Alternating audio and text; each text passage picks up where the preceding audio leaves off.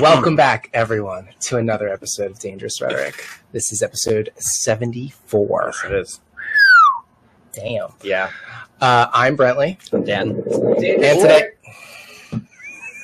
Jesus, Dan. That's my bad. I'm sorry. You see what I have to contend with I here? didn't know my fucking sound was on. Oh, you didn't know. Um, please don't forget to like, comment, subscribe, share the show with your friends. If you share the show with just one friend, it really helps the channel grow. Um, we are joined today by Russell from Coffee Breath Conversations. Russell is a fellow podcaster. He is a based Canadian coming to us from Saskatchewan, right? Right, Russell? Um, Yeah. And uh, we're going to talk about grooming today because Russell has some personal experience. He's got some stories he's going to share with us. And uh, in light of the current environs where Twitter and Reddit are now banning the word groomer, um, as if it is some sort of, you know, LGBT slur. some sort of gay slur, some sort of slur against the alphabet community. I find that argument itself offensive. Uh, in that, you know, basically now Twitter and Reddit are saying that all gay people, when associated hangers on, are some sort of, you know, groomers when we're not. We're calling out a very specific behavior that has to do with uh, exposing children to material that is not appropriate for them. And it's it's just so bizarre to me that we're now in this space where we can't even agree that sexualized performance like a drag show is not for kids. Like it, it blows my mind that we're at this point where that's an argument uh, that it's it's a point of contention. And New York, shut up, Jesus! Oh my Oh man, it's kind of like Lima, Peru. Is it loud like that in Lima? It's constant honking all the time. It never stops. It would drive the citizens of Ottawa crazy. Yeah. They Well, would have PTSD from the honks. we're in Hell's Kitchen, so yeah, it's definitely loud here. So you know, aside from me forgetting to turn the volume up, it this is what it's like here. You know, there's all So- these sirens. Russell, thank you for joining us. Uh, we really appreciate you making time. Um, why don't you let people know uh, where they can find you, and uh, we'll just get into it. You can Yeah. tell us. Well, tell tell us a bit about yourself. Um, you know, where you're from, your background, and then how did you get into politics and podcasting and all of that stuff. And then I guess from there we'll jump into the the main topic. All right. Well, I'm not used to being on this side of the uh, the aisle. Usually, I'm the one asking the questions, but uh, it's uh, definitely a change of pace. So, yeah, my name's Russell. I am currently living in Saskatchewan, Canada, um, and really just uh, got into podcasting. I've I've always had an interest in politics. I followed political commentators for a long time, uh, Lauren Southern and a few others, like just for a very long time, and and just sort of one day said, well, I'm always giving my opinions and getting shit for it. So why not just do it online where everyone can hate me for it? Um, and I've always been a staunch conservative for most of my life. Um, Evil, Staunch, staunch conservative. well, it, it's it's funny. So when I when I was growing up, I grew up in Windsor, Ontario, and it's kind of uh, it's kind of a big union town there. Lots of uh, next Detroit, Michigan, and lots of uh, auto industry. So it's a big union town, and there's been a big kind of NDP base there, but it's an old school NDP base, like the actual like Brian Masse and a few other guys that actually cared about workers' rights and stuff like that. They just weren't pushing a social justice message and kind of latching on to the social justice chattering class. Um, they, I would say, the NDP there, for the most part, was kind of more conservative but worker based, if you could believe it. And that's And the, uh, the the Liberal Party in Canada, the NDP. uh, no, the NDP at this point is they're they're left of the Liberal Party. They're kind of like the Bernie Sanders of Ah, uh, of uh, Canada. National Democratic Party. Is that what it stands for? Yeah, and and again, the NDP at the provincial is different than the NDP at the federal level. Okay. So you got to be careful because sometimes there can be a party that is conservative, but they don't necessarily represent the overall conservative party. They might disagree on things.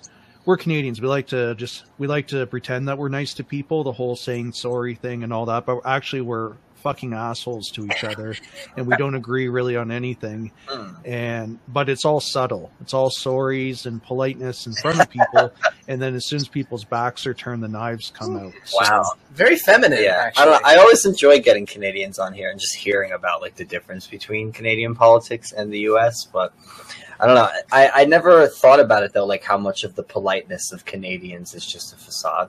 hundred percent facade. Okay.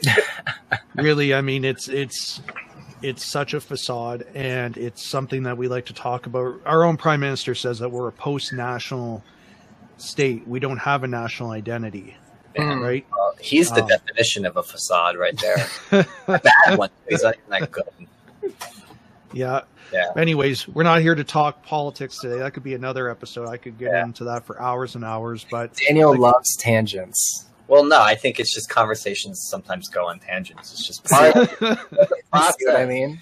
What? Come on, that was not a tangent. We were on Canadian politics. That was not. That was not a tangent. I'm just messing with you. Okay. Uh, so, well, I guess we'll jump into the meat of it. So we've been actually trying to get you on for a while, and we like keep missing each other. You cancel or we cancel, and something happens. But the initial, I guess, outreach was because I remember this was a few months ago. You wrote a thread about your own experiences with grooming um, Mhm. and, and your family, and how it affected your family and kind of ripped it apart. Um, so it's like this is a subject that is close to home for you. You have personal experience with it. So I guess you know if talk about that thread a bit and like why you wrote it and the things you said in it, and then and then I guess we can get into the meat and potatoes of what's going on in the country and why it's so serious. Okay, so I just, you know, I, I hate to be one of those people for trigger warnings and all that, but I'm going to talk about a subject here that is deeply personal. And for people that might be listening, and again, this isn't me trying to say that you're too sensitive and that, but I mean, I've I had people after I made the thread reach out to me and like were just telling me this triggered me. And when I say triggered, I meant like, you know, they re- relive their own hellish experience that they went through either personally or as a family and that. So i'm just going to preclude that that if this is something that's that's above the pale you you might you know just want to be careful with that. Again that's not me saying that you know sensitive snowflakes this is Well, a very it's- very it's- personal topic. You're being polite here. I think uh, that's being canadian You're being Canadian. Well, it's very externally considerate to our audience, Yes. just to warn them Yeah. that if they have trauma in this area, this may be a particularly difficult show for them to listen to. Or Granted, I think our audience know, you know, to expect the heavy stuff from us anyway. So let's jump into it, man. Okay, so I so from what I understand, it kind of started mostly uh, with uh, James Lindsay. I think he had started commenting and and he had mentioned something about grooming. I think there was someone else. I forget who it was, and they had kind of mentioned it, and it kind of it kind of stuck. It got under the uh, the skin of the uh, leftists there, and they were they took it pretty personally. So they started saying it all the time, and and that, and lots of people were talking about it. But I noticed the one thing people were talking about the subject, but they weren't talking about what grooming does to families and what it does to the victims. We hear a lot about grooming behavior and grooming teachers and Groomers. yes, and groomers in general, but we don't hear from the victims of grooming and what it does to families. So when I was uh, when I was growing up, and this is all in the thread, it's still pinned on my page. When I was growing up, my uh, family member was violently sexually assaulted for several years by someone who groomed our family into basically silence. And when I say silence, our family was already a bit dysfunctional. And this person, because what do predators look for? They look for patterns where they can infiltrate themselves to get at their preferred victim type. That's what happens in all of these grooming sexual assault cases. They look for the cracks in the armor. They exploit the cracks in the armor. They gain the trust. It's not just gaining the trust of the victim. Yeah. It's gaining the trust of the entire family. Yeah. The people around the victim. Yeah. You need to. A a hundred percent. It's it's not just the victim that gets groomed; it's the entire family. And it starts by finding some form of dysfunction. So this person had realized that our family was dysfunctional, and inserted themselves into our lives in a way where they gained everyone's trust, gained access to this family member, and then began to sexually assault them. And the sexual assault included threats as well. It wasn't it wasn't simply it wasn't simply uh, sexual assault and then everyone was quiet about it. No, this person told my family member that if you tell anyone, I will kill your family and it'll be all your fault. And this person owned a owned a collection of knives and stuff like that as well. So, you know, imagine imagine you are a child and an adult is saying, "I will kill your family if you tell anyone about this." Well, that that child takes that on personally, right, internally, and it and it becomes, you know, it becomes a legit fear for this person. So yeah, then it just continues yeah. and it continues and it continues and.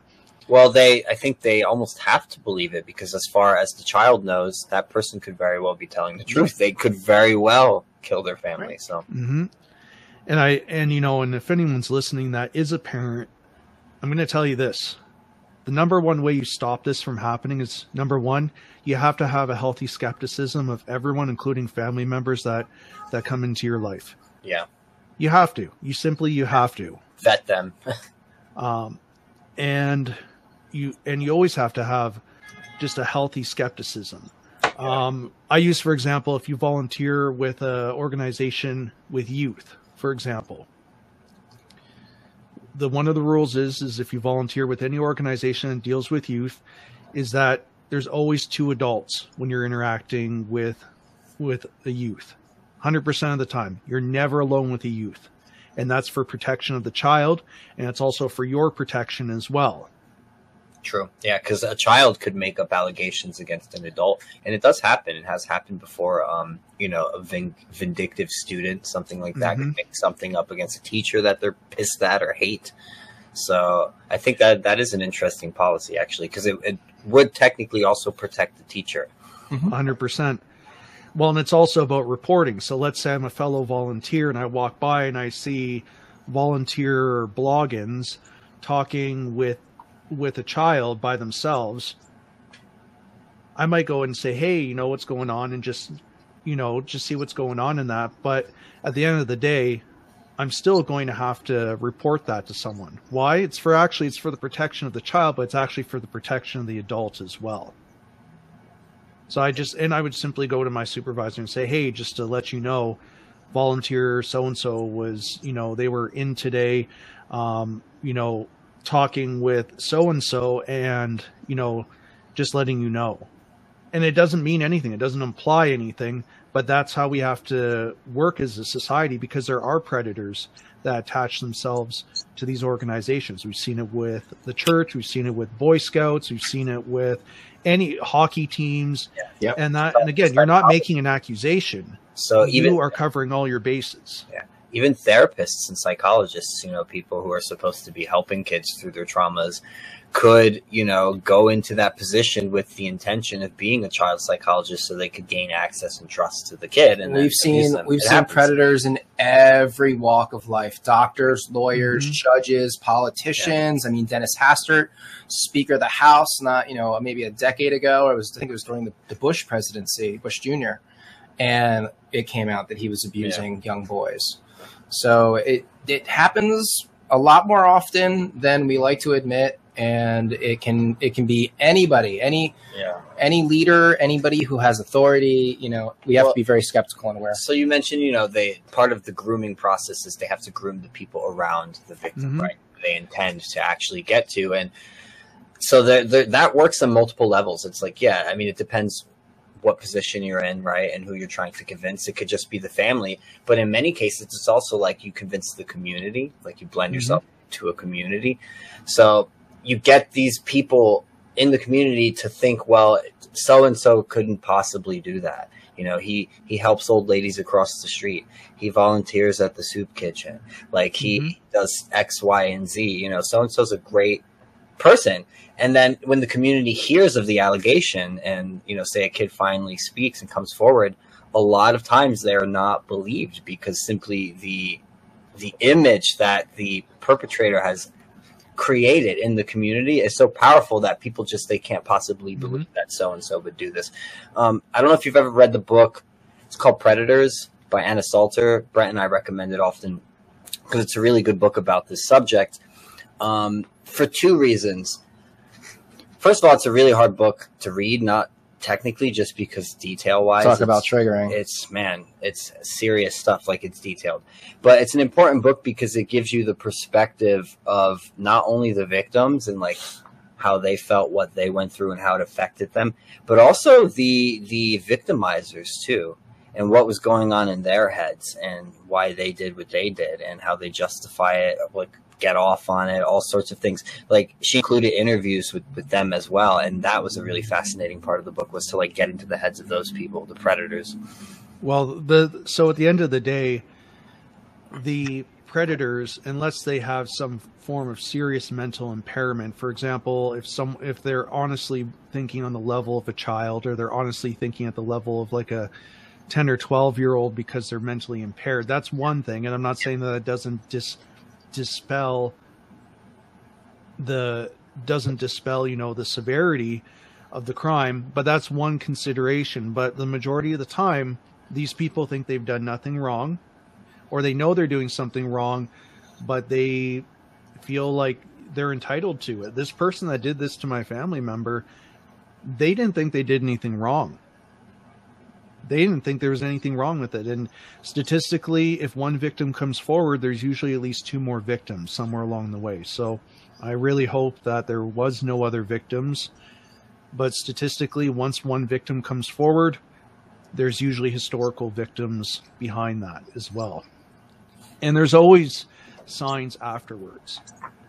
After after after my family member came forward years later, like when they were uh, when they were a teenager, they came forward and they said what was happening, and and the person was arrested, and we started the uh, the wonderful court process where we sought justice and received none from the Canadian judicial system, which is quite common for victims here. Um, you know, it, it when you look back at it, you can see the you can see the signs, and you're like, okay, well, that didn't make any sense. Well, you're all you're looking in hindsight, and hindsight's always twenty twenty Right. when you're living in the moment and again this person found their way into our family based on dysfunction.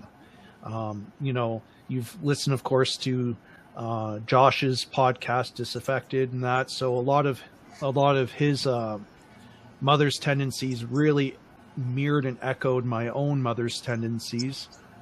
Um, so when you have those those sort of issues then that allows predation into into our lives because we're so focused on trying to maintain our ourselves in our own household and trying to make sense of everything going on that this person comes in and they're like oh well i can drive you here. I can do this. Oh let me take you out for you know mcdonald's. Let, let's go to the movies. Again it was all you know this person was oh look they're a friendly person in, in our lives. They're they're Right. a, they're an, they're an island on a sinking sh- that around a sinking ship so to speak Mm-hmm. and so you know they they latch themselves into our lives and that is what by gaining our trust grooming us gained access to uh to that family member who was then horribly and violently sexually assaulted for several years Yeah, so you mentioned Joshua Slocum, and I think this is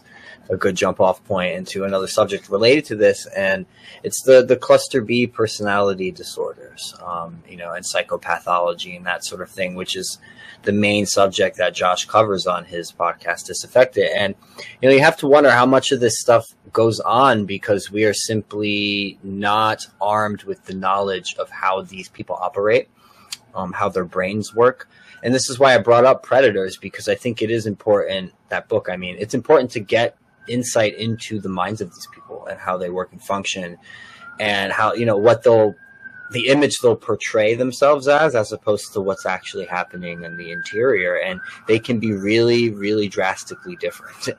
And I don't think people understand just how good predators can be at camouflaging themselves and blending in and appearing to be normal and and altruistic and all of that stuff you know that you're Mm-hmm. saying that this person did to gain access to your family Mhm. and it's just it's we don't understand that people like that can even exist i think a lot of people don't quite get it Well, if people don't have family members or or have a personal connection with it, they don't get it. yeah There's too many people, honestly, that go through life thinking that people are generally good and that the world is generally a good place, littered with bad people here and there. Uh, I, I won't lie, I'm an extreme pessimist. I think the world is an absolute pile of shit, and in it is sprinkled with decent people, but you really have to go and find them yeah and then you have to and then you have to really kind of take a look and say you know even then are these people decent or are they hiding an agenda that sort of thing Yeah. See, I don't know. I think I think most people have encountered these types. It's just a matter of they they I think they try to explain it away. Um, naturally, I think when you are a good person too, you want to assume everyone is redeemable and they're good too. So there's that aspect to it. I think it's just they simply don't understand. we don't understand, you know, how it. we will never really understand it we we won't understand it why why a grown adult could could tr- victimize a child like in that way i don't think we'll really ever truly understand um and and i don't really care to understand personally because i don't think because i've I done my own research more on it in the patterns, we certainly have to understand in being able to recognize the patterns. Like, how do you really spot someone like this? Mhm. that's what's so important. Like that was why Anna Salter wrote her book. That was the whole point of the book is like to be able to hopefully higher your chances percentage wise of being able to spot these people and then certain things you can do to uh, mitigate risk to to make it less likely that you'll your child will be in in a situation where they could be abused you know and you already mentioned certain things like that like two adults present and that sort of thing Mhm. but like vet people who are in your family's lives and in your kids' life. Mhm. Don't just let them in, you know, and definitely don't just let your child be alone with someone who you don't really know. Like, really vet those people, you know. Mhm. And another thing too, make sure your child understands that they can communicate with you. That's super important. Well, that's well, that's the key thing, and that's kind of what I what I was getting towards is people often think they they they look at like Law and Order Special Victims Unit and think that some stranger going to run up and kidnap their kid off the street and run away into a white van and disappear to Yeah. the to the riverfront and do unspeakable Yeah. horrible things to them. rare. And and that does happen, sure, But but it's it's but it's it's very rare.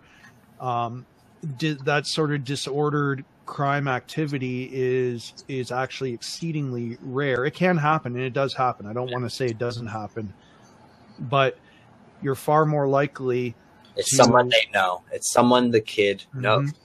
A a hundred percent. And you know, I think what you said earlier, this would have all been prevented, in my opinion.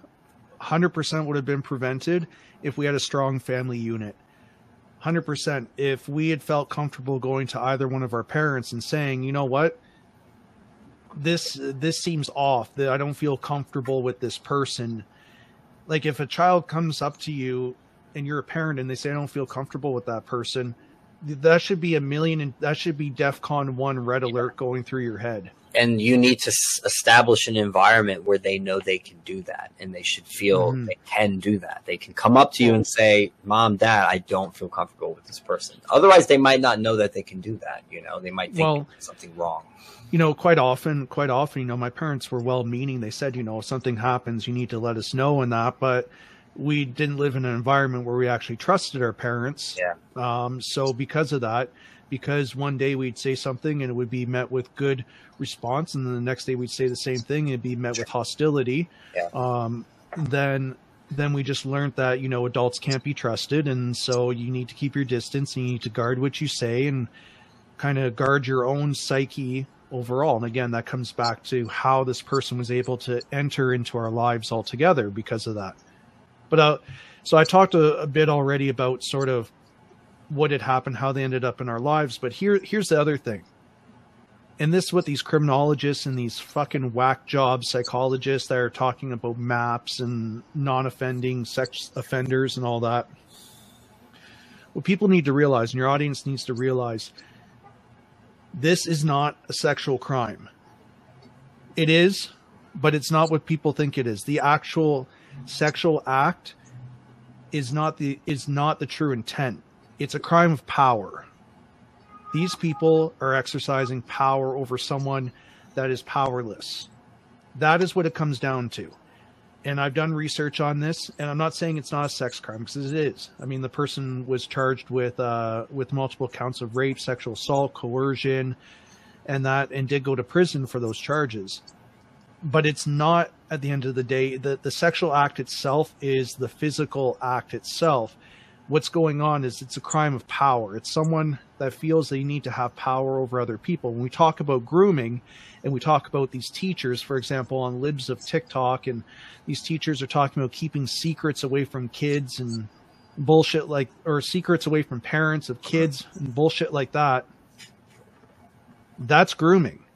Why? Because it's a it's a system of predation. It's a system of power where the adult is exercising power over the child.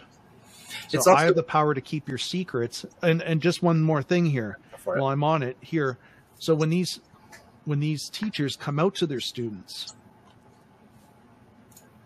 as a student in grade 4, grade 5, are you going to stand up to your teacher and say, "Nah, you know what? I disagree with this." Of course not. Of course you're going to clap and you're going to say stunning and brave and you're going to affirm your teacher. Your teacher's in a position of power over you. That's the dynamic. That is the dynamic right there. The teacher's in a position of power. You have no choice but to affirm that teacher and their decision because number one, they're the adult and you're a child. Yeah. And number two, even children understand that if they go against adults, there could be consequences. So it's not like a it's not like the teacher's coming out to her friends at a at a Wines Day Appy night at Montana's and and everyone claps and says you're stunning and brave, tears are shed.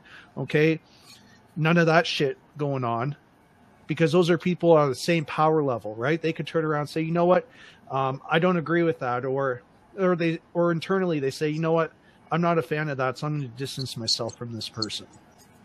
You know, these teachers know these students are going to accept them; they have to, and they're going to constantly affirm them, and that is part of the grooming process. It's teaching kids that. I'm in a position of power. I'm going to say something, and you have no choice but to accept this whatsoever. Yeah. That's an interesting way to put it too, because it goes to show, like you said, it doesn't always have to do with the sexual act. You know, in in this in this instance, you know, the satisfaction that the adult is getting is purely from the affirmation that they're receiving from the kids of their, you know, so-called gender identity, etc., and that sort of thing. That satisfies them, and they are literally, like you said, grooming them to receive that satisfaction because it's a power dynamic. They're the authority figure like you said, how how the hell's a kid, you know, who you're they're in a position where it's like this adult is literally responsible for their grades, for how they're gonna, you know, be perceived coming out of school. And it's like, of course they're gonna just affirm you and say, Hooray, miss or mix mix so and so.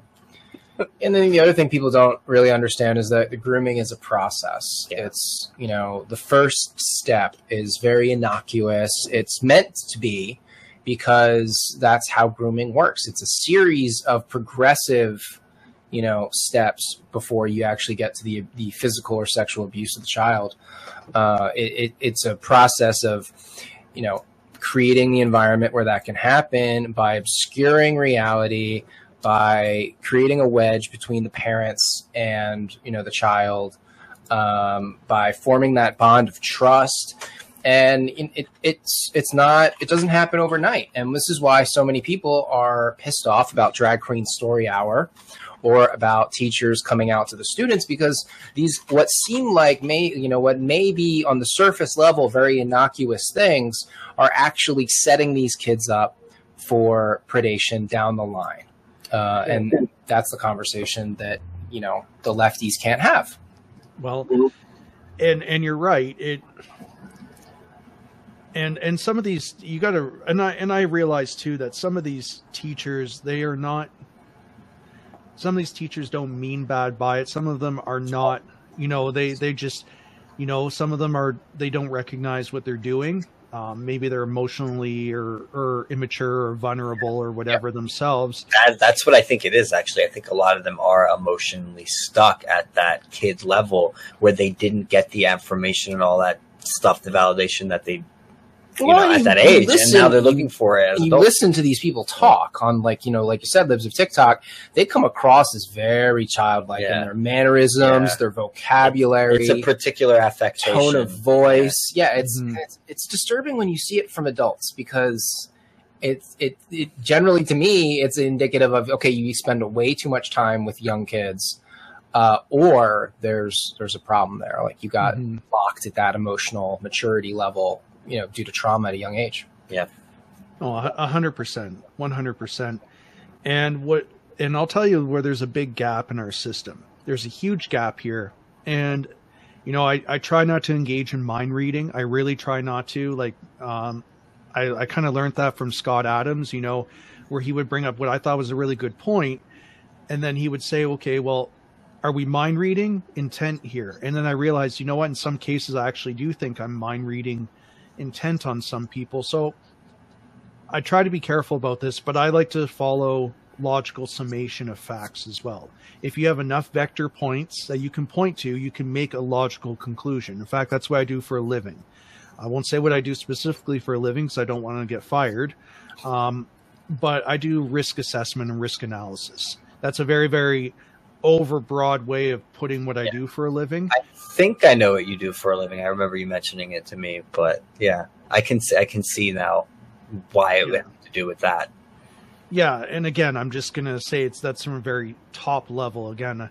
So I, I do a risk analysis on on people generally is what I do. Is I is I take vector points. I do I use uh, assessment tools, and and from that I can build I can build uh, profiles on people and they're not 100% accurate, but I can generally summate certain aspects of, of people based on, on these things.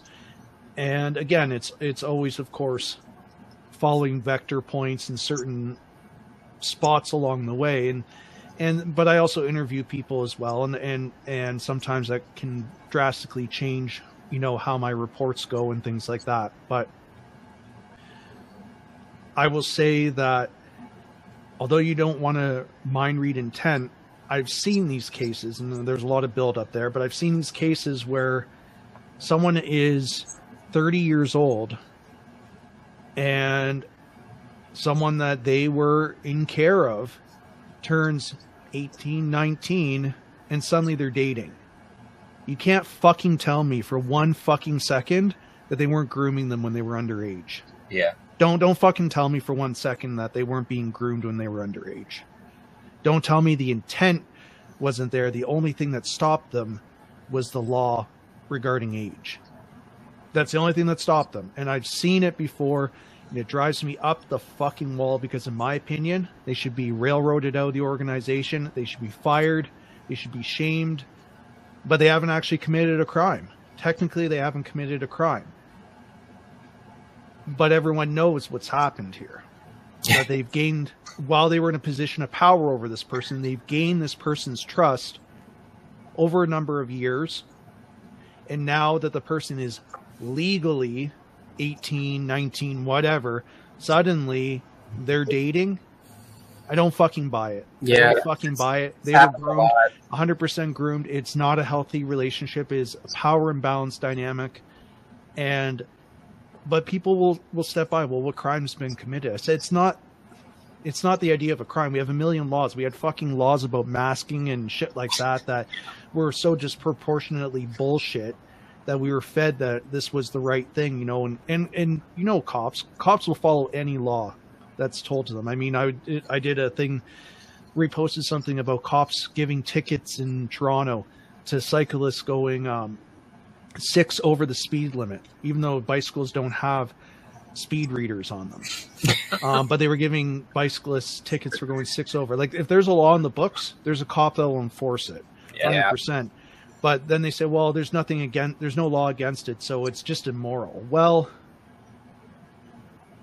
let's have a discussion about that. But we yeah. don't want to have a discussion about that. So that's another form of grooming. That's yeah, 100% another form of grooming like the the Lincoln Project was having older men dating or being inappropriate with 18, 19 year old, 20 year old guys. And eventually it came out and it was like one of the founders, and then it was like two of the founders, and then they left. And now the Lincoln Project is still this whole, it's like supposed to be a Republican organization.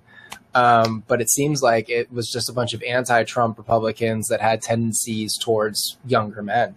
Mhm. Um, so they it, that that whole thing like came out. It was like a flash in the pan, and then it was gone because you know anybody that's against Trump gets defended in our current media environment. Oh yeah, well, you know that's how bipartisan it is. That's how bipartisan it, it, it or sorry, that's how partisan. Sorry, partisan the politics are. Where where literally, if someone is anti-Trump, but they're a pervert, well, they're anti-Trump, so they can't be that bad. Like that's how that's how fucking bad it is. Like someone will post something about a about um you know um someone you know some Democrat sniffing little girl's hair and and shit like that and then someone will post this thing underneath showing a list of Republicans that have been convicted of sexual assault. Good. Fucking get rid of all of them. Right. Get rid of all of them. Fuck them. They're all bad. Like I like I don't I don't understand. You know, are we playing a game? My perverts better than your perverts are on your side? No, get rid of them all. It's what it seems like a lot of the time. Yeah, for But real. that's how that's how lazy it is. That's how and it, and it does nothing to actually help the victims here. The victims continue to get victimized, and like people like you know they they had that professor that with the university and they they they canned it. I don't know what the fucking gender was. It looked like a alien to me, and it got a new job at another uh, university, and it was all about promoting maps. That was the big thing. Can't call them pedophiles. You got to call them maps. And and they got canned from the one university for making pro pedophile comments. Got picked up by another university. And that here's the thing. Here's the fucking thing. That person has no empathy whatsoever. Because if they had empathy, if they had real empathy, they would understand that there are victims here, and these victims often kill themselves. They often have lifelong psychological effects for for little girls that are sexually assaulted. There's the potential they may never actually be able to have kids. All right. And that's all ignored. That's all ignored. In fact, in some cases, these fucking assholes turn around and they try to say, well, you know, the, the kid enjoyed it. Yeah. Like I've heard those that sort of shit, and it, and it drives me nuts. I, I go out and I was like, you know, if this wasn't the internet, if this was in real life, you would never say that because I would reach over and I would beat the fucking shit out of you. for real. and man. that. Like, like it's it's it's insulting to one's intelligence to to hear that. And as someone who has lived in a family that had to go through this, I'll tell you, there was nothing, nothing enjoyable whatsoever about that experience at all. It was an awful experience. It tore our family to pieces. You know, it it led to it led to innumerable harm. Our family has it destroyed our family completely. Um, I have family members now. They won't talk to each other. Um, after everything that happened, we had family members that turned around and said, "Well, how could you not know that was happening? How could you not know? If you were responsible parents, you would have known." And that, and and I get it. these people, these family members, they knew that there was mental illness involved in in our family dynamics and that, and and they were quite all right just sitting by in the periphery on that. But then this happens, and well, how do you not know that happens? And you would think, you know, have you ever seen the movie Hereditary? I have not actually. I've been meaning to No, watch not it. yet. I haven't Wasn't seen that it yet. um the same guy who did? What's that? Midsommar. Yes, yeah, that haven't one. seen I've that one seen. yet either. That- I need to watch. It. You've seen. Midsommar. Yeah, you definitely watched that with us. Okay. Well, in in Hereditary, Toni Collette, there's a scene where they're at the the kitchen table after a tragedy happens. I won't spoil it for you, uh, but she says um, maybe this could have brought our family together, but it didn't. And as soon as I saw that line, it it fucking bothered me because it was it was a direct reflection of the same tragedy atrocity tragedy atrocity that happened in our family where it didn't bring anyone together we all drifted into our own islands i basically existed on my own my other siblings existed on their own my parents just they drifted completely and they just existed on their own. We were a family in a household where no one talked to each other. No Yeah. one, ever, no one knew what to do. There, we didn't go for counseling or for help or anything like that because it just wasn't a thing. And people, people, family, friends that you would have hoped would have come over and been like, "Hey, we support you. What do you need?" No, they stayed away because they thought, "Well, shit, I'm going to catch a, I'm going to catch the case of the rapes if I come too close over here." Yeah. So or they fuck also them too. Fuck Yeah. them too. well they probably and- figured, oh well there's you know they're going to be all damaged and all this emotional burden and I don't want to you know Yeah, maybe. throw myself in that and but like you said you know fuck those people.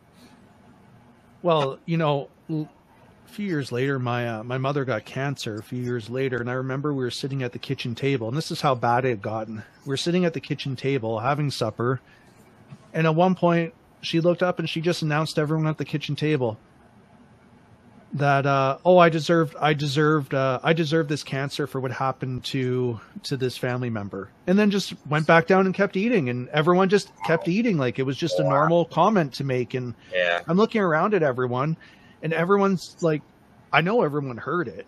I heard it. I'm on the opposite end of the table, and I'm like, did did anyone else just hear this? Like, that's incredibly. Like I was, I was, I was a teenager by then, and I was thinking like that's an incredibly fucked up thing to say. And are we all just going to sit here and ignore it like it wasn't said? You know, I'm looking at, I'm looking at, you know, my dad, and my dad just keeps keeps on eating, right? You know, I'm like, you know, might want to go console your wife or something, Yeah. you know, like Real, like but again, that's what happens. That's Yeah. what happens. And and it you know, I siblings run away from home. It was it was it was a whole ordeal. And and it's still to this day there's still detrimental effects from it. Now the actual the actual fucking rapist, he went to prison after uh after trial, you know, I think he went to prison for like what was it? 6 years which was actually considered a very long sentence at the time. Um, still is. It, sexual predators don't go to jail for very long. In Canada. I don't I don't get Which is that crazy. at all. Like we, Um, it's but- weird. so my my at one point my uh, we had to develop a safety plan because, and again this is going back in time here. I'm just trying to you know remember. It's a lot of fuzzy details now, but I remember my parents had told us that that he was at the minimum security. So he, he didn't do very much time actually inside in the actual walls. He went to minimum security, which is basically a day camp. Right. And then we had to develop a safety plan because the original one of the original conditions was that he couldn't be in the hometown. He he had to go live with a family member up north or something like that. But he got that condition revoked. So we had to develop the safety plan in case he decided to come after us. Wow. huh. So for a while there, I was carrying around a fucking noise alarm, and if I saw him, I was supposed to pull this noise alarm and like run away, type thing. That that that that's what the victim has to deal with. Yeah. How old were you? I was a teenager. I think I was like 14 at the time, and that, you know, I was thinking, you know, just beat the shit out of him and that, but Yeah. you know, but again, you you know, 14, you, you think lots of things like that. You know, I I know I know for a while there we were actually I was thinking when he when he got out, you know, I get some friends and we go boot stomp him to death, like actually kick his head in type thing. I imagine it's easy to let your fantasies run wild with. Oh yeah. Thinking Oh yeah, well, well, and I talked to this, you know, I talked to the sibling about it, and the sibling told me, "Don't do it, don't do it, because then then you go to jail, and he wins again." Yep. So, what do you do? He got out of prison, and he gets to live his life pretty much normally for the rest of his life. I mean, yeah, he's got a criminal record that he gets expunged after so many years, and I think he's probably got to be on a sex offender registry that's non-public for the rest of his life. Big fucking whoop. So what? He gets to live off welfare and sit at home and enjoy the rest of his days while literally my family went through literal fucking hell and still to this day goes through hell with it. So That's that's what happens with these perverts. That's what happens with grooming behavior. It's not like these fucking whack job university professors that think that you know there's a healthy relationship there or something like that. No, this is the fucking reality that happens. And not not to dismiss anything that happened to me and to my family, but like I've heard of cases that are a million times worse. I'm like, how the fuck did do they hold it together? I've heard yes. of cases where Same. the sexual abuse is so normalized that the child has to be advised that what happens is not normal. And that they have to prepare for the psychological trauma that's going to come from realizing that that's not normal behavior. At least for my family we recognize that wasn't normal behavior. But for some families the abuse is so common so often that it's recognized as just normal behavior. And then the child or the victim has to be advised no actually that's not normal behavior it's not normal for you to be sexually assaulted on a daily basis by a family member. But we, but you know what? These conversations, like the one we're having right now, these are the conversations that we need to have as a society.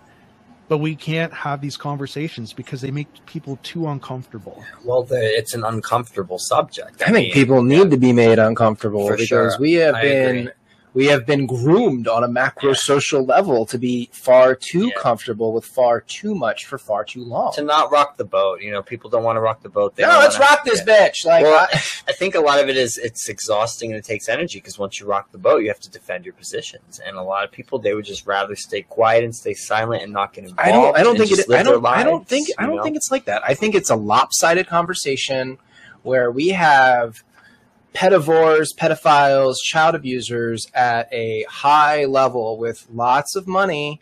And they are pushing this from the top down through big tech, through social media. I agree, know, but the through thing, the vocabulary. The thing is, the reason people aren't going to talk about that is like you're automatically going to be lumped in with the conspiracy theorists when you start Let me in. I don't. I don't yeah, give a flying. Well, I know you don't, Brent. Clearly, you don't, and I don't. But I'm. I'm just speaking in general. Why the general person isn't going to start like looking at the subject in that way? Well, I just think they don't have. they don't and, have the facts. They don't have the information. They don't have the perspectives yeah. like Russell's providing us here with how this this sort of behavior damages and destroys families. Um, entire and, generations. Entire generation. They do, or they do and they just simply don't know how to talk about it. Well I, I agree there. I do think that i do agree there. I think that some of it is it goes back to what i said earlier about these family friends that basically fucked off when when they heard about these things. They're they're scared if they talk about it too much that that maybe they're going to catch a case of the rapes or something's going to come out that they don't want to know about because ignorance is always bliss, right? If we don't know about it, then we don't have to confront these things. Mm-hmm. And at the end of the day, there's also this big push, and it's this altruistic push. Mostly, it, and some of it is well-meaning from the left and that, but the far left and that the extremists, they're trying to normalize this sort of behavior. Uh, I don't know if you ever read Brave New World. Mm yeah. Brave New World, nothing was taboo. Right. Absolutely nothing was taboo. And and the dystopia was that you were basically given a job and you had to do that job, but nothing was off limits to you. So there was so there was no social norms to base society off of except for the notion that you have a set task that you are going to do until you die basically. And these far leftists in my opinion they they think that they they think that people can be cured that you know we have to find value and and good things and even the worst people and and things like that. And they seem to think like this is something that can be fixed. Well I'll use for example, I got into a Twitter argument. I love those. I absolutely love arguing with people on Twitter, especially because they don't realize I'm not going to change my position. They can argue with me all they want. And as it devolves, I and I tell them every step of the way, you're not going to change my position. We'll argue about this, but at the end of the day, and one of them was there was someone who had admitted online that they were attracted to little children and they did an AMA on Reddit. Of course, Reddit, you know, the famous, you know, the famous forum for for our jailbait and all that shit. Yeah. Um, and they did this AMA, and they said that they were looking, they were seeking help, but you know, they they couldn't control, they they could control their urges, but they they couldn't change their behavior and that and that. And I was arguing with this person because I was saying, "Fuck that guy." And I hope and and he should be in jail as far as I'm concerned, and or away from society, voluntarily exclude himself from society altogether, and I don't know, go do manual labor on an island or something like that, like whatever. And this person was arguing with me and arguing with me, and and I kept saying to them, "This is what I believe. This person here is gloating. They're not doing this AMA to." Help people understand. Right. No, you got to remember. You got to remember, and like I said it before, this is not a sexual act. Yeah. The sex is part of the act. It is not a sexual act. It is an act of power. So when this person feels in, feels that they're comfortable enough that they can go onto a forum and publicly talk about this and admit, oh, I, I I'm, I'm attracted to these ages and and this and that that's power. They're exercising power over people. Listen, I got this really disgusting perversion, and I'm going to talk about it, and there's nothing you can do about it. Yep. Because there's nothing you can do about because I haven't done anything technically illegal. Right. And to me, I saw that. I I looked at through a summation where I said, okay, this person is getting off on this, in my opinion. They're mm-hmm. gloating about it. Look at me, I'm pervert, and there's nothing you can do about it. Ha ha ha. Yep. And this person couldn't see it that way. They, oh no, no, they're advising, you know, that they're a real person and they're trying to develop empathy and that. Well, here's the thing. I, I don't have empathy. I don't. I'm sorry. I don't have empathy. Nope. Um, yes, you're a person. All right. Maybe one day they'll figure out what's wrong and what makes these people tick, and they can go, go inside the laser and fry that part of their brain or whatever.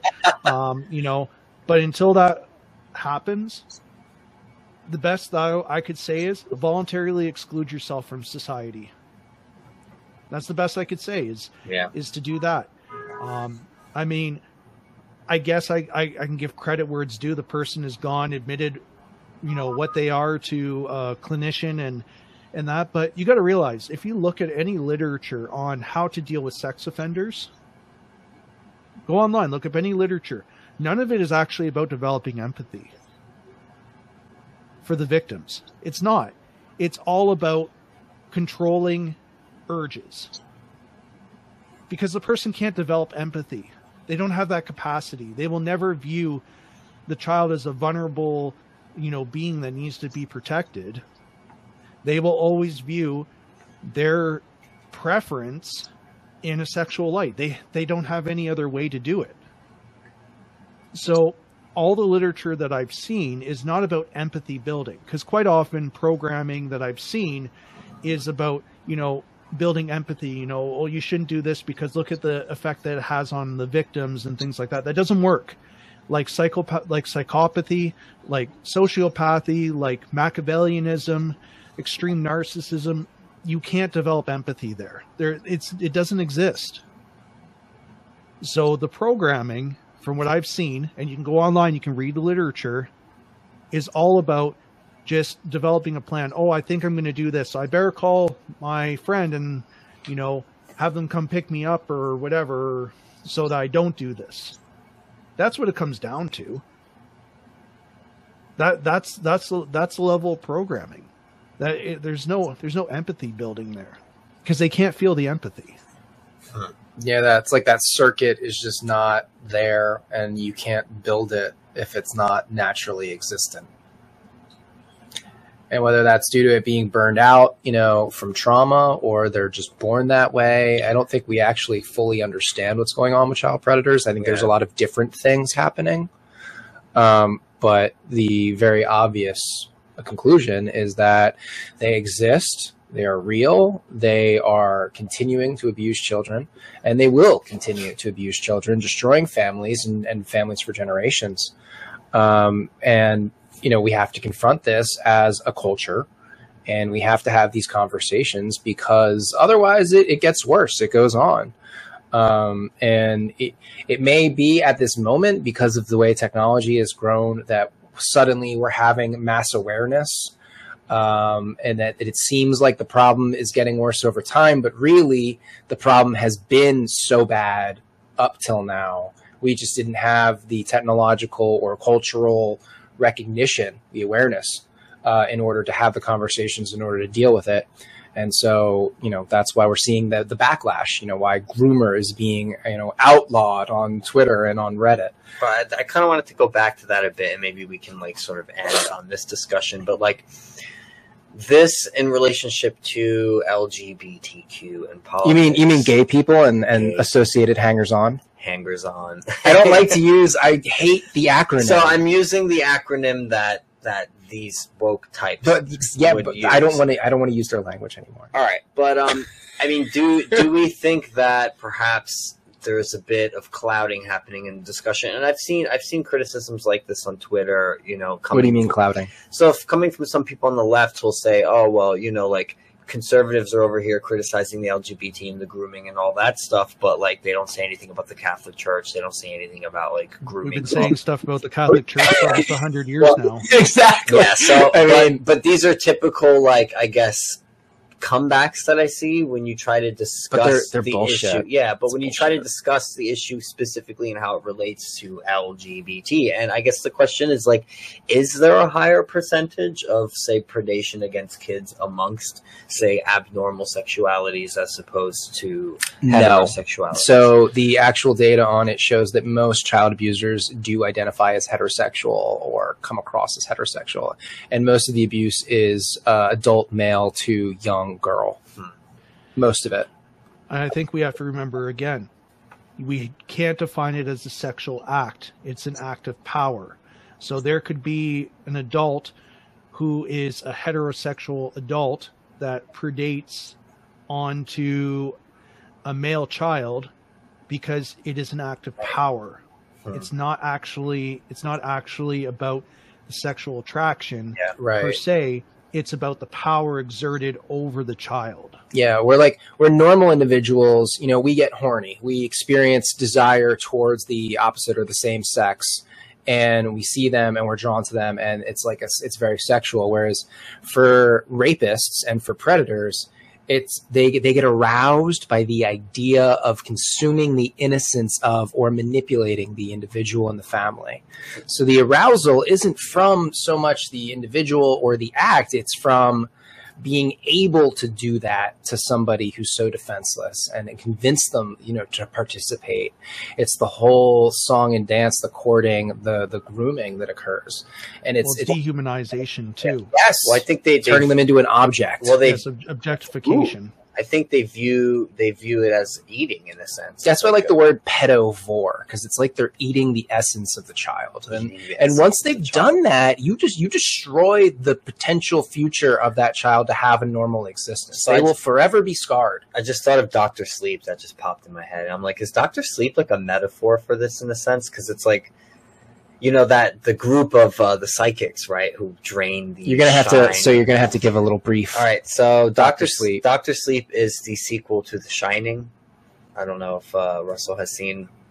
But I mean, you're explaining it for the I've audience. Seen it, yes. Seen Russell knows. Yeah. So anyone who's seen The Shining, you know, it's uh takes place in a hotel. The kid has psychic powers, whatever. Doctor Sleep is like the main character he's grown up but in the movie there's like this group of like i guess psychic vampires they're adults and quasi immortal, quasi immortal. And what they do is like they they search around because they can feel, I guess, the psychic energy from others, and they search around specifically for children, I guess, because they have a higher potent. Yeah, their shine is pure. Their shine is pure, or whatever. And then they, you know, they hunt them down, they trap them, and then they they literally drain their essence out, like while torturing them. While torturing them and then they suck it out the suffering and it like tastes so better. it's kind of like adrenochrome.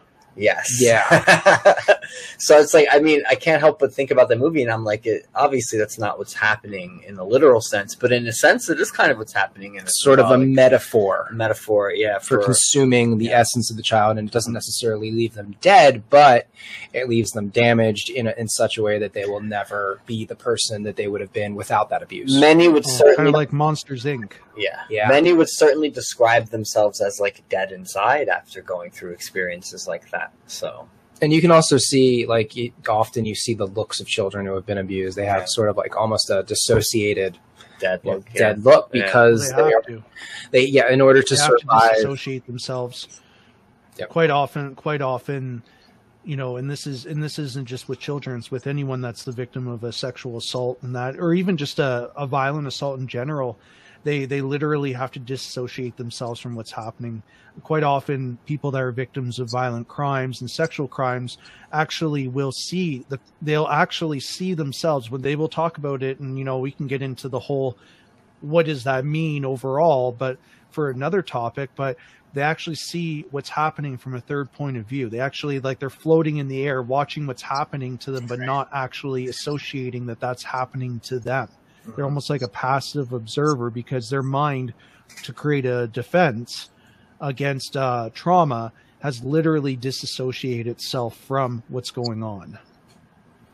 yeah it's it's really scary and, and that's what happens to you know victims of abuse across the spectrum um so do you want to go let's see where else do we need to go here uh We're going to talk a bit about cults. yes tell me about cults russell Okay, so so another topic, and I've been on a couple of different podcasts about this. Um, um, one of them is no longer in existence, um, the podcast, um, but the other one um, is still going around, and and I get messages from on occasion that uh, people have listened to the episode and sent them a message saying, "Hey, like wow," and that. But I have a family member who's a member of a legit uh, far right Christian based cult. It's called the Last Reformation and it was originally based out of I think Switzerland, and it is a it is a extremist cult that believes that um, what many Christian based cults do that the end is coming and that um, and that the Christian Catholic baptism is fake. But they are, they have the real story. They know what's really going on. The Christian Catholic Church is is strayed too far from the path and this group is the one that's going to get it right. We're going to get it right, damn it. Um, and it's um, it's uh, they have these things called kickstarters. So they they get you to get a family member, and they get kickstarted, and they they bring them out.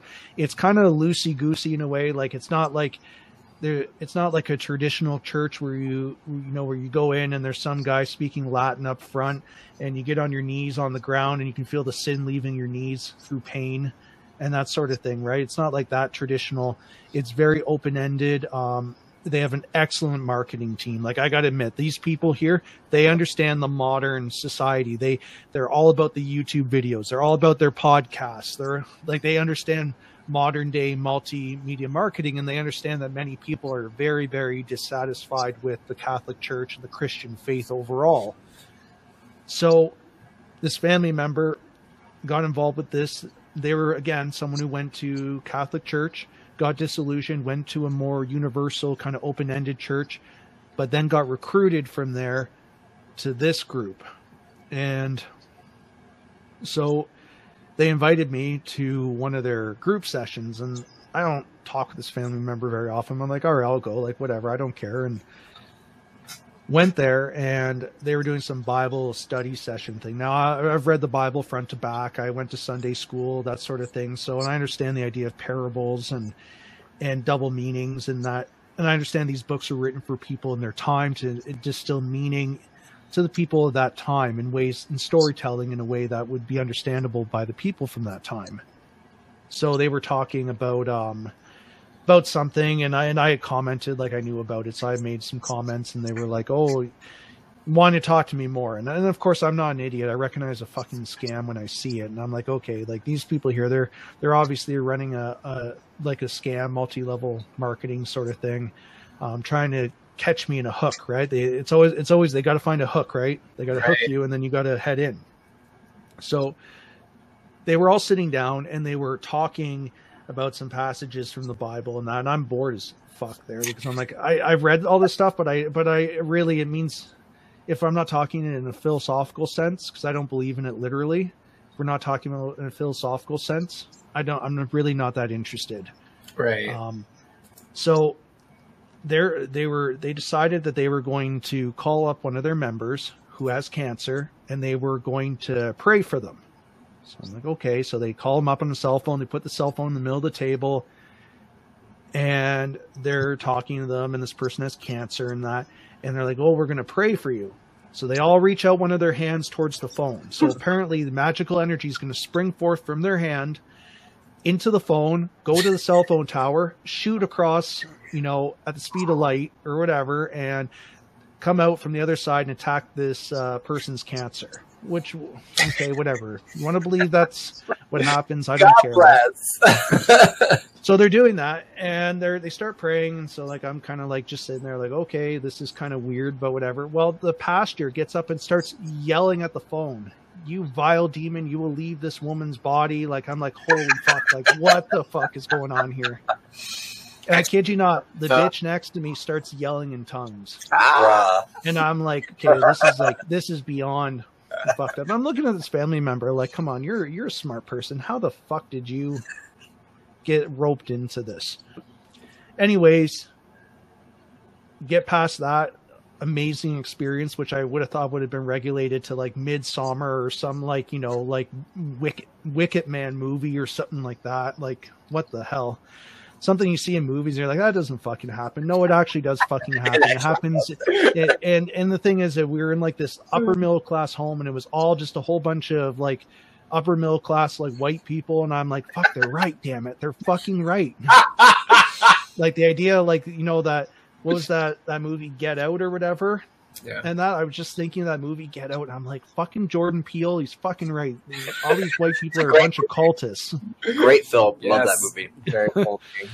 But uh yeah, so anyways, I start looking into this thing some more and I'm like, okay, these people are these people are are kinda are kind of weird. So I'm like talking to this family member and I'm trying to talk some sense, like, you know, but but he keeps going back to these talking points and I'm like, but you gotta realize like like what you what you're telling me literally because this family member got banned from Walmart because they were because when you become and I think if you get banned from Walmart, how the fuck does that happen? Like people at Walmart don't get banned from Walmart. right. Yeah.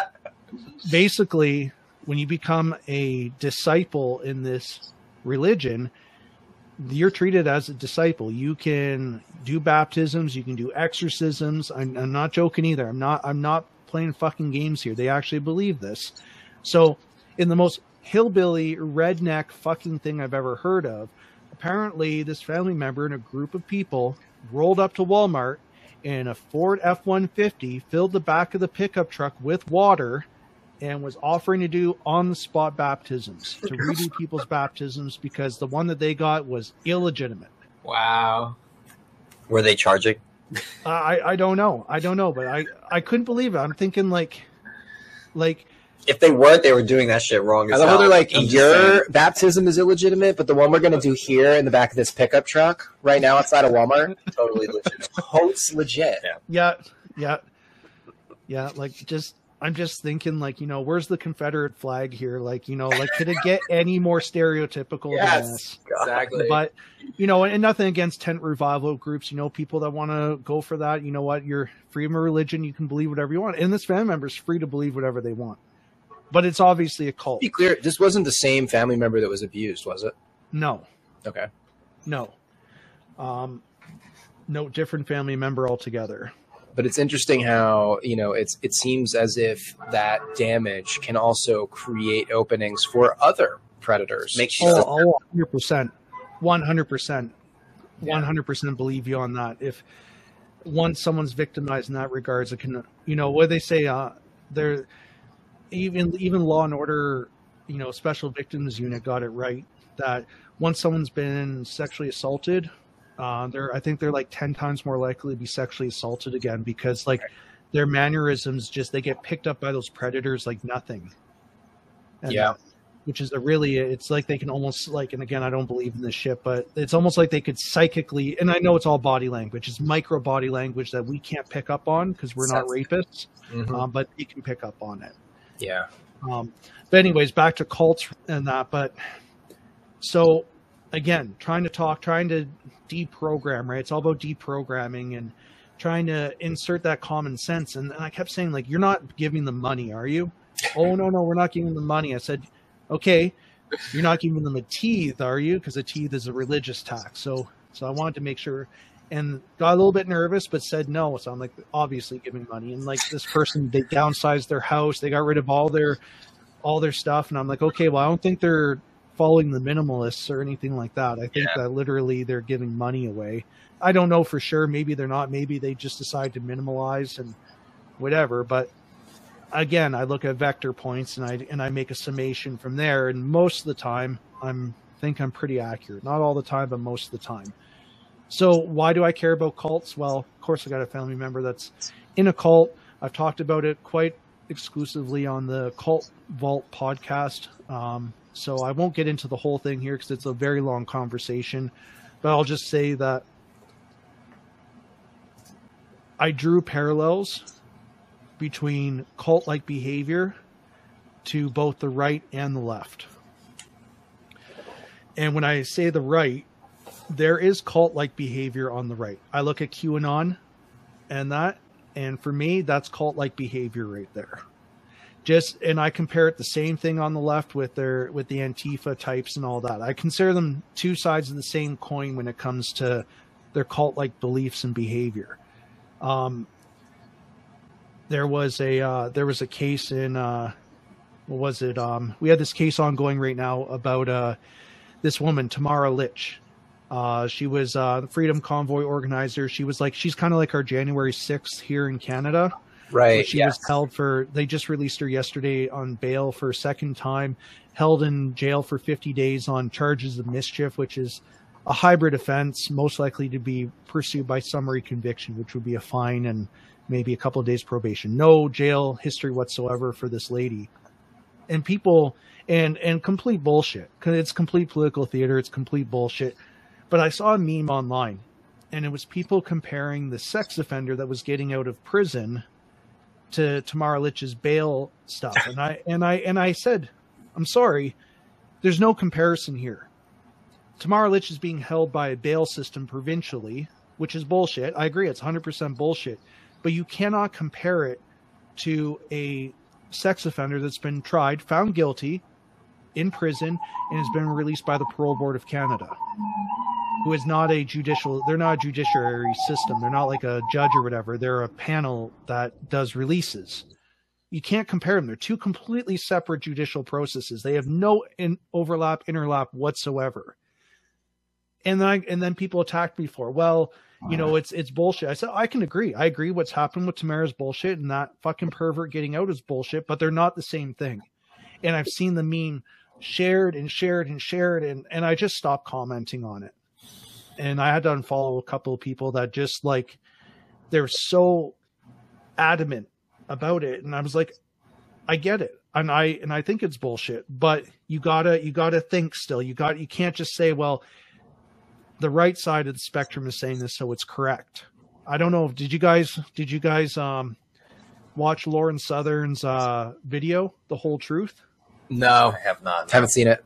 And that so she was talking about some of the groupthink issues on the right side of the spectrum and that and i would highly recommend even if you don't agree with her just listen to it and just realize like we all have to be careful that we don't fall into the groupthink and on the left side of the spectrum the cult like behavior there of course i think we are well aware of is you know um, the the collectivist mindset the socialism at any cost Yeah. um, you know, I hear I hear violence. quite often, you know, you know, we'll talk about the horrors of communism and what's happened in communist countries and the people killed, and they'll say, "Well, what about the billion people killed under capitalism?" I'm like, you're gonna have to define that a little bit more. Yeah. yeah, please. people killed under capitalism. I people have people died because of capitalism. I'm well 100 percent sure, but billion people. Capitalism allows you to own that phone in that laptop, or you can be a bread tuber and make all your money, you know, spouting communist beliefs online, which is whatever. If you want to believe in communism, I don't care. Move to move to a uh, well, mostly former communist countries, but move to uh, move to a communist country, and that go go you know do slam slam dance poetry there or whatever, and expose your beliefs there, and and live your free life there. Get away from the evil capitalist North America that everyone else seems to try be trying to get into. Right. but yeah, that's the cult. That's the cult. Yes. And Yes. and the worst thing for any cult, the right and the left, and any legit religious cult is the apostate. Mm-hmm. That is the worst person. The people that were in there, and the right does it too. So I'm not going to let the right off the hook for this either. Someone that was like a staunch left winger that turns around after and says, "You know what? I'm not not a big fan of this anymore. I kind of I saw some other viewpoints. I kind of agree with them. I'm out." That's the worst thing ever. Just like with cults, because you've seen the light. How could you turn your back? You've seen the light. You saw what you needed to see. So I think in the idea of a culture war and the cultural battle, we have to be so careful that we don't fall into cult like dynamics. And I and I often try to check myself on my beliefs too and say, okay, this is what I believe. Now, am I is there a different viewpoint here that I should be looking at? And, and yeah, I follow some bread tubers and I listen, and most of the time they just piss me off. But on occasion, there's been times I'm thinking, okay, they're onto an idea here that I can appreciate, even if I don't appreciate, you know, that we need to tear down Western society to do this. um, you know, I'll, I'll I'll I'll say one of my one of my most left wing views, and it pisses people off when I say it and I don't understand why. I don't even think it's actually even that much of a left wing view. I think it's it's more, I don't know, centrist if anything. But I get attacked for it all the time. Right now, the Pope is doing a apology tour in Canada. He's doing the Oprah Winfrey thing. He's doing the apology tour, and that going around and that um, apologizing for historical wrongs that happened, you know, lots of time ago and even recently up to the 90s to me, it's virtue signaling. The Pope is literally virtue signaling right now. And all these indigenous leaders are coming up and they're bending over and kissing the Pope's ring and shit like that. And I'm like, how the fuck? Is, again, if if the individual people find healing in it, who the fuck am I to judge? However, if the Pope really cared, we are still to this day hunting down 102, 105 year old Nazis we're putting them in court and we're making them testify and we're throwing their old asses in jail. And we're humiliating them. We're taking any wealth that they accrued and that away from them. Love it. Those those uh, residential schooling things, those the scoops where they were taking kids off reserves and stuff like that, that happened up into the 90s. So, if the Pope really gave a shit about reconciliation in Canada, every single document ever pinned or penned in regards to the subject should be released to the public to view. And every single member of clergy that was involved, give us their names, let us assign a special prosecutor, and let's get their asses up on a stand and make them testify. Yeah. 100%. Make them testify. Every politician, every administrator that was in that was involved in the process, get them into court, make them testify for crimes against humanity, and then if they're found guilty, they can go to jail and if they're not, then well, then they go free and they At have to least live with that for the rest of their lives. But Yeah, that's I- accountability. That's I, I agree. What Yes. what is going around and just saying sorry going to do? It's not really going to do Yeah. anything. It's, It's, it's not. It's a performance. Yeah, Yeah. it is a performance. I agree. And you're right. It is virtue signaling. But I guess if you're someone who's more conservative or on the right, uh, you're going to be a little more hesitant to call that that. You know, as opposed to say something uh, woke or not religious. Well, well, exactly, and you know, it, it it would be the same thing. You know, if it came to for the right, it'd be the same thing if it was some sort of communist person going around apologizing for communism. Yeah. Well, you would expect more than just apologies. You would expect some actual convictions and concrete sort of judicial action to, you know, because if we don't set the example, so these indigenous people who've been victimized for the rest of their lives, they get to be they're they're victims.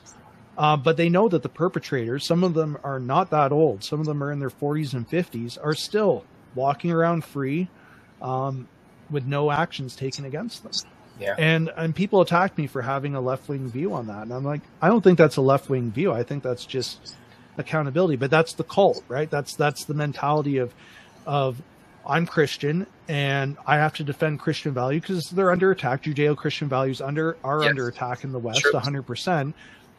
But this whole thing of I have to I have to su- support this at any cost. We talked about it earlier. You know, when we're talking about you know someone will mention a Democrat that's a pervert, and then they send a uh, send a list of well, these are some Republican perverts. How about we just get rid of all the perverts? Yeah, Yeah. Instead of playing the game of like whose pervert is worse. Well, it's like you know, Jeffrey Epstein and Ghislaine Maxwell trafficking children to no one. To no one, yeah. Yeah, It's like the the list that just disappeared. we have her convicted, you know, but it, it's like you know, that that's just supposed to be good enough when it's not. Like real accountability would mean We're not going to see it. well, we're not they going to could see never it. release those lists. Yeah. They couldn't oh, release those lists. I, do you guys remember years ago the Panama Papers? Yes, So the only so the only person that got punished for the Panama Papers was the journalist who died in a car crash like two weeks later after the Yeah. papers were released. That's the only person who got punished. Everyone knows names were released, but we're so politically apathetic. People will take to the streets over certain causes, and then other causes, everyone just kind of, oh well, you know. I look at all these, you know, uh, anarchist capitalists and and these uh, bread tubers and that, and and in some ways, I do I do ha- I do understand some of what they're getting at. I mean, look at what happened with Wall Street with GameStop, and how and how basically the system came to protect its own, and it was so blatant in front of everyone. I was like, "Fuck!" Here's something the right and the left can unify over is dirty corporations that are fucking people over. Yeah. Yeah. But they couldn't do that. They couldn't. They couldn't find common ground. They couldn't, you know, secede any sort of ground to each other. When I think cases like that, the Panama Papers and that, you know, uh, you got that politician that's always doing the insider trading right out in the open. Um, Nancy Pelosi. yeah, yeah. well, here, here's something where everyone can say, "Hey, look, here's a here's someone who," but again, they'll come to their defense because, well, we can't let the we can't let the other side have a, have one up on them. But then you look at Trump and like they wanted his tax returns released and Yeah. they wanted to do like a forensic audit of every single cent he's ever spent and all that. I'll tell you this, uh, and again, going off on a tangent here, but when they did the election there, um, in the in the debate between Hillary and Donald, and when when uh, the first one when Hillary rattled Donald, I, I thought I thought she rattled him when when she said, "Well, you've taken advantage of all these tax loops and that." And in, my opinion, he looked kind of rattled. He didn't really know what to say. Second debate, she brought it up again, but he he did his research and he said, "Yeah, but who who enabled that system? Who who created the laws that let me do that? I'm just following the laws and what the law lets me do." And that again, dispelling the ethics of it. And I thought there there it is right there. There's the game right there. And but no one really again, everyone stuck to their ideological spheres on it instead of actually saying, well, no, she's right. He took advantage of some really shitty loopholes and got away with not paying a bunch of taxes, which is based in my opinion, but um but then at the end of the day, the other side didn't recognize that she was part of a system that allows this to happen in the first place. Yes. Well, so you mentioned the the Wall Street bets thing and all that stuff, and how this should have been like a unifying moment. That's kind of how I feel about the issue with with child trafficking and, and abuse and all of this. You know, with Epstein and Maxwell, like it, it should have been a unifying moment, and I think they want to associate this topic with Q conspiracies and all that craziness because it does have the potential, I think, to unify the different sides. If there's one thing I think anyone from any political side can agree with, it's that we should protect our kids. You know, it's a pretty obvious human like instinct that I think all of us can get together and kind of find some common ground on that. And I think it's why exact exactly why they want to obscure the topic, make it seem Mhm. like, oh, well, it's not happening on the higher up scale. You know, there's no mass conspiracy. That's crazy. I, I'd agree that most sensible, moderate people agree that children should be protected. On the left, far left, children are disposable. Clearly. They, the idea of innocence offends um, those those people on the far left. Um, children can make adult decisions, like uh, for example, uh, girls can choose to have their breasts cut off and that and get mastectomies when they're 10 years old because they feel like they're a boy.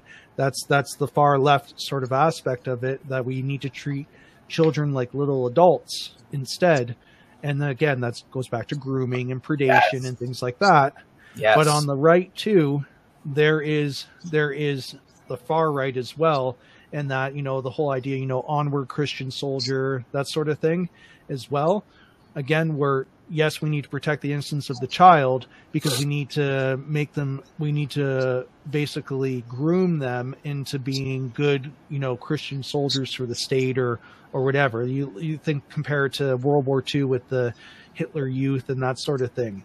Again, two far ends of the spectrum where children become disposable for political reasons and political causes, while the rest of us in the anywhere in the middle or even at the fringes of those edges are like, whoa, what the hell are we doing here?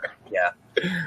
yeah and that's that's i mean that's why these conversations are so important because i think people need to hear a lot of this they need to think that they're not alone they need to hear the common sense the moderate perspectives um, because that then when they hear it they sort of allow themselves to think what they're already thinking in a way um, through you know some form of limbic resonance. It's like, oh, okay, well then maybe my ideas about this aren't so crazy, or that maybe this really is happening and it's something we need to talk about more because it, it seems like it's a big problem. And Yeah, you can be a quote unquote liberal or Democrat and talk about the Jeffrey Epstein case. You're fine. Yeah, you know what I mean? One So hundred we percent. discuss people are so afraid of being labeled like a QAnon conspiracy theorist when I'm just like, guys, Jeffrey Epstein happened. Like, yeah, it's not mhm. like conspiracy. Like, there, it's it, a it is well a fact. documented. It is a yeah. fact that elites are trafficking children to wealthy billionaires and millionaires and politicians and CEOs and and blackmailing them. You know, Well, people are apathetic though. People people are so apathetic. What am I going to do about it? Me as a single person on the street who can have my reputation ruined at any time It's true. and that what am I going to do about it? For example, us doing this show right here. And that if we offend the wrong people, our lives are over. Let's be honest, our lives are over. We offend the wrong people, then we have to make a hard choice that lots of people in these spheres have to make. And that is do I continue on with basically having my reputation shattered, basically having a whole segment of population that absolutely hates me, but I'm going to stick to my values, or am I going to, you know, bend the knee just a little bit so I keep the pressure off of my neck?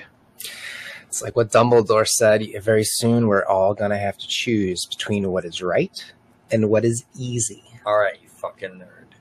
I think it's a good line. It's a good point. I mean, Can, can I go hard. back to one thing before we Yeah, wrap up here? Sure. when we were talking earlier, and I just want to, you know, I hate to jump back because I know it, it sucks for like, you know, someone listening because we're jumping around in a million kind of spheres here, but go back, going back to grooming in the LGBT community, the alphabet community, that sort of thing. People associated. yeah, gay, gay people and their associates. I do think, in some ways, there is an issue there. Well, statistically, heterosexual men are just as likely to commit acts against children and other adults, and you know, sexual acts and that. I do think that there is a community based problem that does need to be discussed, and that is, you know, the the, the cruise culture and that sort of thing, and these Oh, cul- and these sort of things where there's these younger younger men teenagers that are like i think i'm gay and they look for a community and that and there is predators in these communities and i do think that they get provided cover way too often when they absolutely should not be provided cover i think uh, I think Milo and Yiannopoulos talked about. I think that's what event, what pretty much got him canceled, is Yep. because he spoke one of the truths that's unreally speakable, and that and that is that there is grooming in in the gay community where where young men are groomed by older men. And I'm not saying that that that doesn't happen in the straight community. I'm not saying that doesn't happen with lesbians or anyone else, but I do think he pulled the wool back on an issue that we're just not ready to talk about as a society either. Yeah, well, uh, there was a big viral. I think it was Timmy Pool that t- tweeted out about George Takei and Yeah. how he lost his virginity at age thirteen. Old story, by the way. Uh, it's old story, Yeah. but also, you know, he said something. He he sort of made it like, you know, he he, wanted the experience, like he was attracted to this. well, this goes man. back to what Russell said. You know, it's like you literally have to like undo an entire way of thinking that the victim has that Yes. what they were doing was okay and normal. Yes. And and it goes to show like even someone like him, like how old is he now? Like In his 80s, I in his believe. 80s or something like and i think that that interview was in like 2017 when that story came out so you know someone in their older age can still look back and view the abuse that happened to them as like normal Or instead of calling it abuse yeah Yeah. Well, we have we had a friend uh, who was telling us a story about how he lost his virginity at age 12 to a 35 year old man, and he was telling us the story as if it was this sort of like glory moment in his past. And after he told us, I was like, you know, have you ever thought that?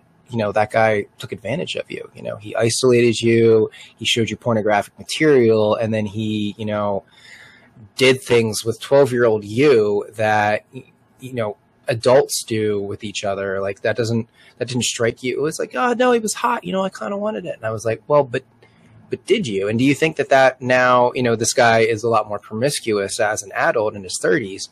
And so I proffered the question: Do you think that the fact that you had such an early sexual experience with somebody that you thought was attractive, that that lend to your later, you know, promiscuity or, or and you know, he didn't know, but it was just something to think about. I could see the gears starting to grind up in his head. Mhm. Um, and I think that we do, we normalize it, especially in the gay community, because well there's I there's think- no culture. We have no established rules. It's like anything goes. And yeah well, i think the other thing too is for a long time there was that general taboo or stereotype that gay men are all predators and pedos and perhaps that comes back to the things we're talking about that there is some there was some truth there. there's some truth there. But I think because of that stigma and how long it took to get rid of it, now there's a fear of addressing anything that is happening because there's that fear that oh well you're going to revive that stigma and we're all going to be lumped in with this and by Well, it talking is being revived.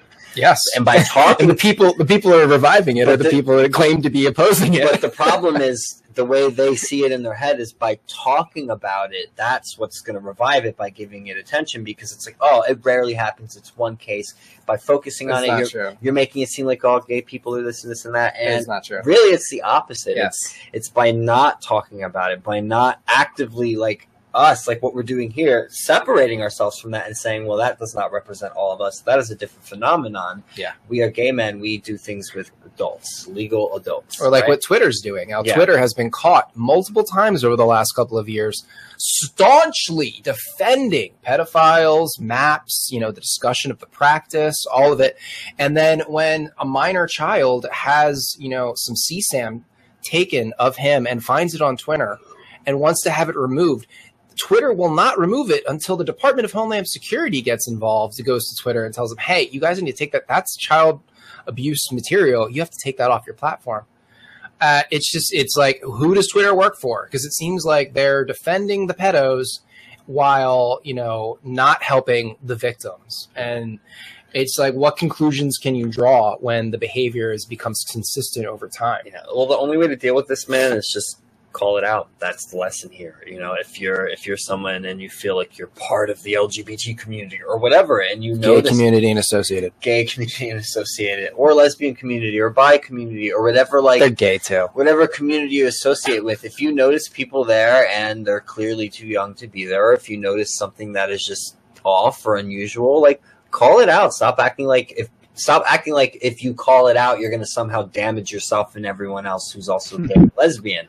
By not calling it out, you're doing the, the, the damage. That's why this is getting as bad as it is, and it's why you know the the super conservative types. They're just going to go flee further into their conservatism, and they are going to start lumping all of us together because they're going to say, "Well, look, you must be okay with this because you don't say anything about it. You don't call it out. So, as far as I'm concerned, you're fine with it." Yeah.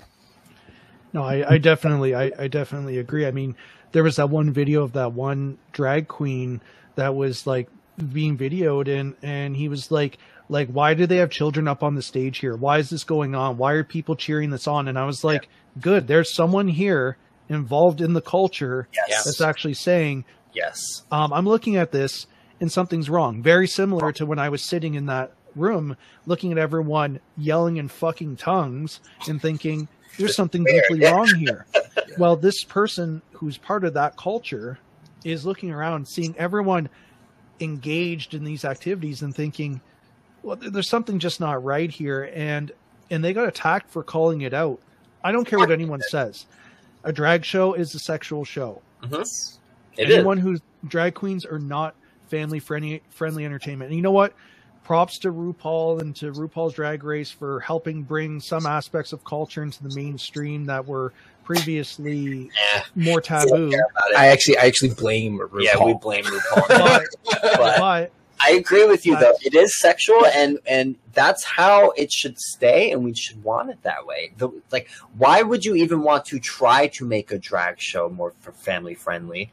That makes it boring as shit to me. And if you're not going to make it family friendly, why would you want kids there? I would feel uncomfortable with that because I want to laugh at all the body, sexual, inappropriate jokes, and I would feel weird doing that with like a child there. So it's just I, it, I don't get it. Like I'm There's a trying lot of but poor you got to realize originally RuPaul's Drag Race was not considered family friendly entertainment. right? I'm it sure. wasn't. Yeah. It's over the years it's morphed into family friendly entertainment because more parents had their kids with them who Yeah. laughed at the jokes and even though they didn't get it, they laughed at it and they're like, "Oh, well, this isn't so bad." And Yeah, no. and it's- that um it, it's uh, again and I, I do agree that shows like that have contributed negatively to the to that sphere as well so the positive aspects of you know well drag queen community exists and maybe there's some people that are adults in the gay community that are like oh you know what i want to have a drag persona and that you i'll tell you my personal opinion here's in here you want to hear a right wing opinion Totally. on drag queens. Drag queen, drag queens, in my opinion, although I've been to shows and I know several drag queens and I appreciate their art and that, it's pure misogyny. It's pure misogyny. They're wearing woman face. yeah. Hundred percent. Yeah, I've, it's, a heard, it's a caricature of, of heard that- femininity. I've heard that argument before, and I think there's there's definitely something to be analyzed there. It is. It is woman face. It is caricature of, of femininity. Well, my my my mom wore handkerchiefs in her hair and a Minnie Mouse uh Minnie Mouse jacket over top of her like her sweatpants. I've never seen a drag queen do that before. Yeah. Um it's always the most it's always the most catty, the most debauched aspects of fem- of femininity and female sort of culture out there. It's the catty, the most catty and the most backstabby. It's And you got to stripper. realize that's it's how these people culture. see women. Yeah. It is stripper Yes. culture. Yeah, I mean, it's certainly how they see a particular type of women. I mean, Brett and I personally like drag shows. We think they're hilarious. We think they're funny. Um, but they're for adults. you know, it's just, it's not something, you know, whether you think it's misogyny or not is kind of even beside the point at this Mhm. point. It's Heck, like- our the last drag show we were at, we had the the drag queen doing drag bingo, and she was asking if she needed to explain her rules about G. This is the the chemical, the drug GHB, because so many people that she had known had died from GHB overdoses. So, just to give you an ex- one example of how child inappropriate the content at a drag show or a drag event is. Well, wasn't yeah, there that uh, there there was that show? Uh, there was that one uh, kid they had dragged in there, that Desmond kid, and there was the one where they were talking about ketamine or something like that. Yeah, so Careful. that was that was Michael Alig's podcast. Now he passed away from a heroin overdose, I believe it was. good riddance. But after he had gotten out of prison, he had uh, "Young Desmond is Amazing" on his podcast, which I forget what they were calling it. Doesn't matter. Um, but anyway, there was, you know, uh, he seemed a little drowsy at the event. He like mimed like doing a line of of drugs. Mm-hmm. Appeared to be Uh, in a condition other than normal. Yeah, it was very disturbing. Well, I actually got started making solo videos because I, I saw a feature on Desmond and I had to speak out about the phenomenon of drag kids. And interesting point about Desmond is in and RuPaul is that he got his the first time that he saw drag queens was watching RuPaul when he was two years old. An interesting point about Michael Alig, the guy who this mother allowed her kid to sit down with and talk to on this show. He chopped up a body Convicted pieces. murderer, drug dealer. and threw the pieces into the Hudson River. Oh wow, yeah. So you know, Wonderful like parenting decisions Yeah. here. just feeding the person. fish. I would love to have my kids sit down and talk with that person. Yeah, let's That's just smart. sit down and talk with the with the socio psychopath and that who hacks up bodies and that talk about a level of dehumanization you have to have for someone Yeah. and that you know Well, he was not- apparently really hopped up on drugs and stuff, and I think it was like dealing. yeah. Always a convenient excuse. Yeah. Convenient Yeah, I'm sorry. No matter how many drugs I do, I'm not going to kill yeah, somebody. and start chopping them up. Yeah, I don't. Mm. That's there's a little sociopathy. a Oh, little dear. Apparently, we haven't done the right drugs, guys. Sorry. On that note, I think we should wrap it up here with body chopping. Oh my god, dangerous rhetoric, guys. Uh, don't forget to like, subscribe, comment. Uh, Russell, tell everybody where they can find you in Coffee Breath. Dark humor. well, I, I just want to say I really appreciate you guys having me on the show. And No, that, thank you um, for making the time. Thank you for coming on. you know, like you guys really, I love watching your show. You guys have really good guests, and that, um, I mean, I found you guys through Disaffected and that, and so you know, like here I am, just dropping other podcasts and that, you know, being a being a good podcaster, you know, spreading the Nice. love around for the community and that. But definitely love your show, love the guests that you have. If people want to find me and my and my insane opinions and stupidity and and my great interviews with excellent people, and that. Uh, coffeebreathconversations.com. You can find me on all the usual platforms. i'm gonna list them off. You all know that if you're watching Dangerous Rhetoric or listening to it, you probably know most of the platforms. Um, I mostly do conservative content, but I also have done interviews with marijuana activists. I've done interviews with politicians from Canada, Maxime Bernier from the PPC, and things like that. I do solo episodes where I talk about my uh, insane opinions on things. So if you're interested, check it out. You can also find me on Twitter for now at uh, Coffee Breath Conversations. Um, and I'm also on Gettr and trying to use that platform more often. Yeah, just in case you're not on Twitter anymore. Yeah. All right. now. Thanks for listening, everyone. Uh, don't forget to like, subscribe, comment, share the show with your friends. Give us financial donations. Uh, there are links in the description Cash App, PayPal, Venmo. Send me a DM if you want our crypto address. And we will be back again soon with another one. Thank you so much. Thanks, Stop the recording. Bye bye. Later, guys.